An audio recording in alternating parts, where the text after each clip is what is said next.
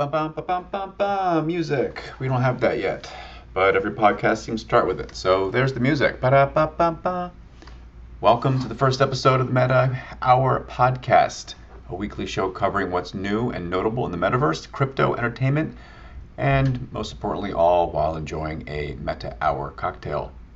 As it's always 5 p.m. in the metaverse, I'm not too concerned that I'm recording this at 10 a.m. on a Tuesday.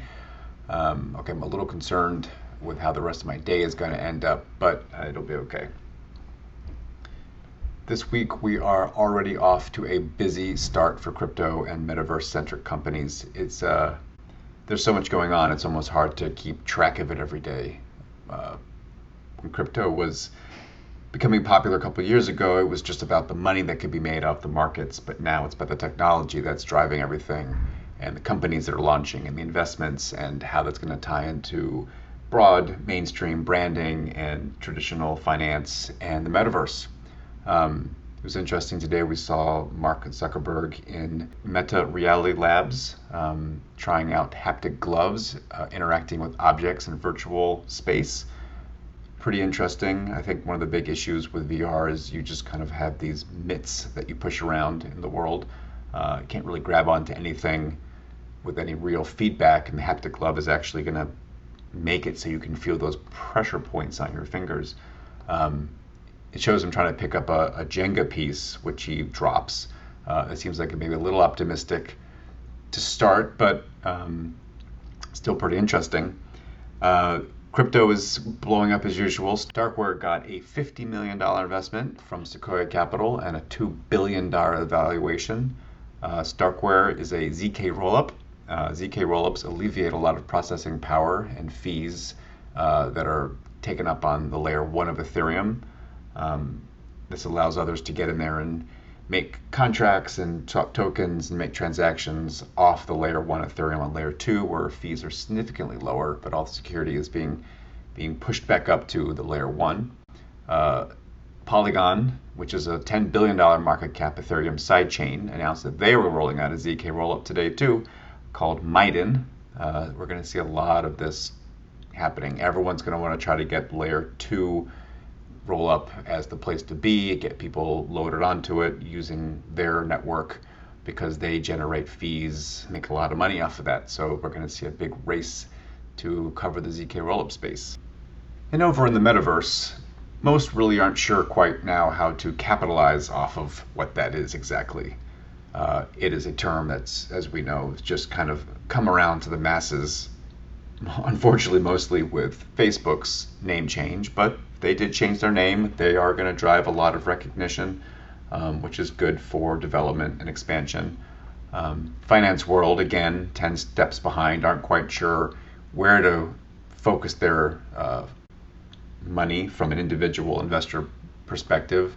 Um, Jim Cramer of Mad Money's recommends looking at Unity, which is a platform that builds uh, the software that is going to be used in the metaverse, um, from video game engines to uh, virtual worlds, and also recommends uh, NVIDIA as a semiconductor of choice.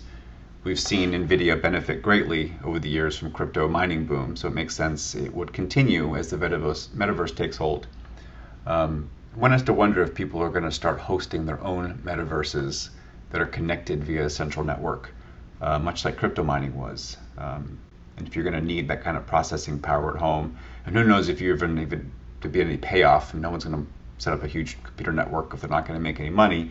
Uh, but we might see decentralized metaverses standing up to um, anything that Facebook can roll out, as long as the uh, software packages can become mainstream enough that a individual could host them on their computer with some kind of network kickback.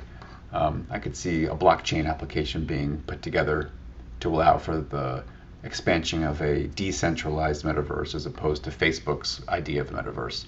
But that's still, you know, five years away, I would imagine.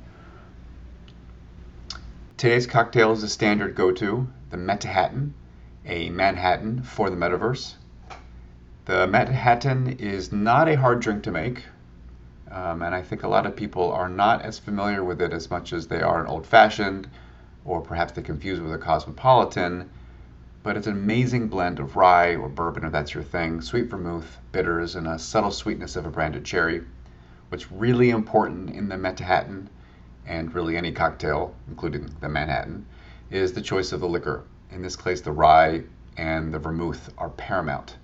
Um, some good rye choices are Rittenhouse 100, uh, Redemption Rye, Willet Rye. I had been using Bulleit Rye for a while, but I recently moved away from it, favoring uh, other choices. Um, but really, whatever you prefer, and it's kind of fun to try different ones. They uh, yield a very different drink, surprisingly. Um, for the vermouth, you really only have one choice, uh, which is Carpano. It's more expensive, uh, but it's the best. If you don't have Carpano, make sure you choose a sweet vermouth. Don't try to use Martini Extra Dry Vermouth. that would uh, turn into a, a, very interesting cocktail indeed.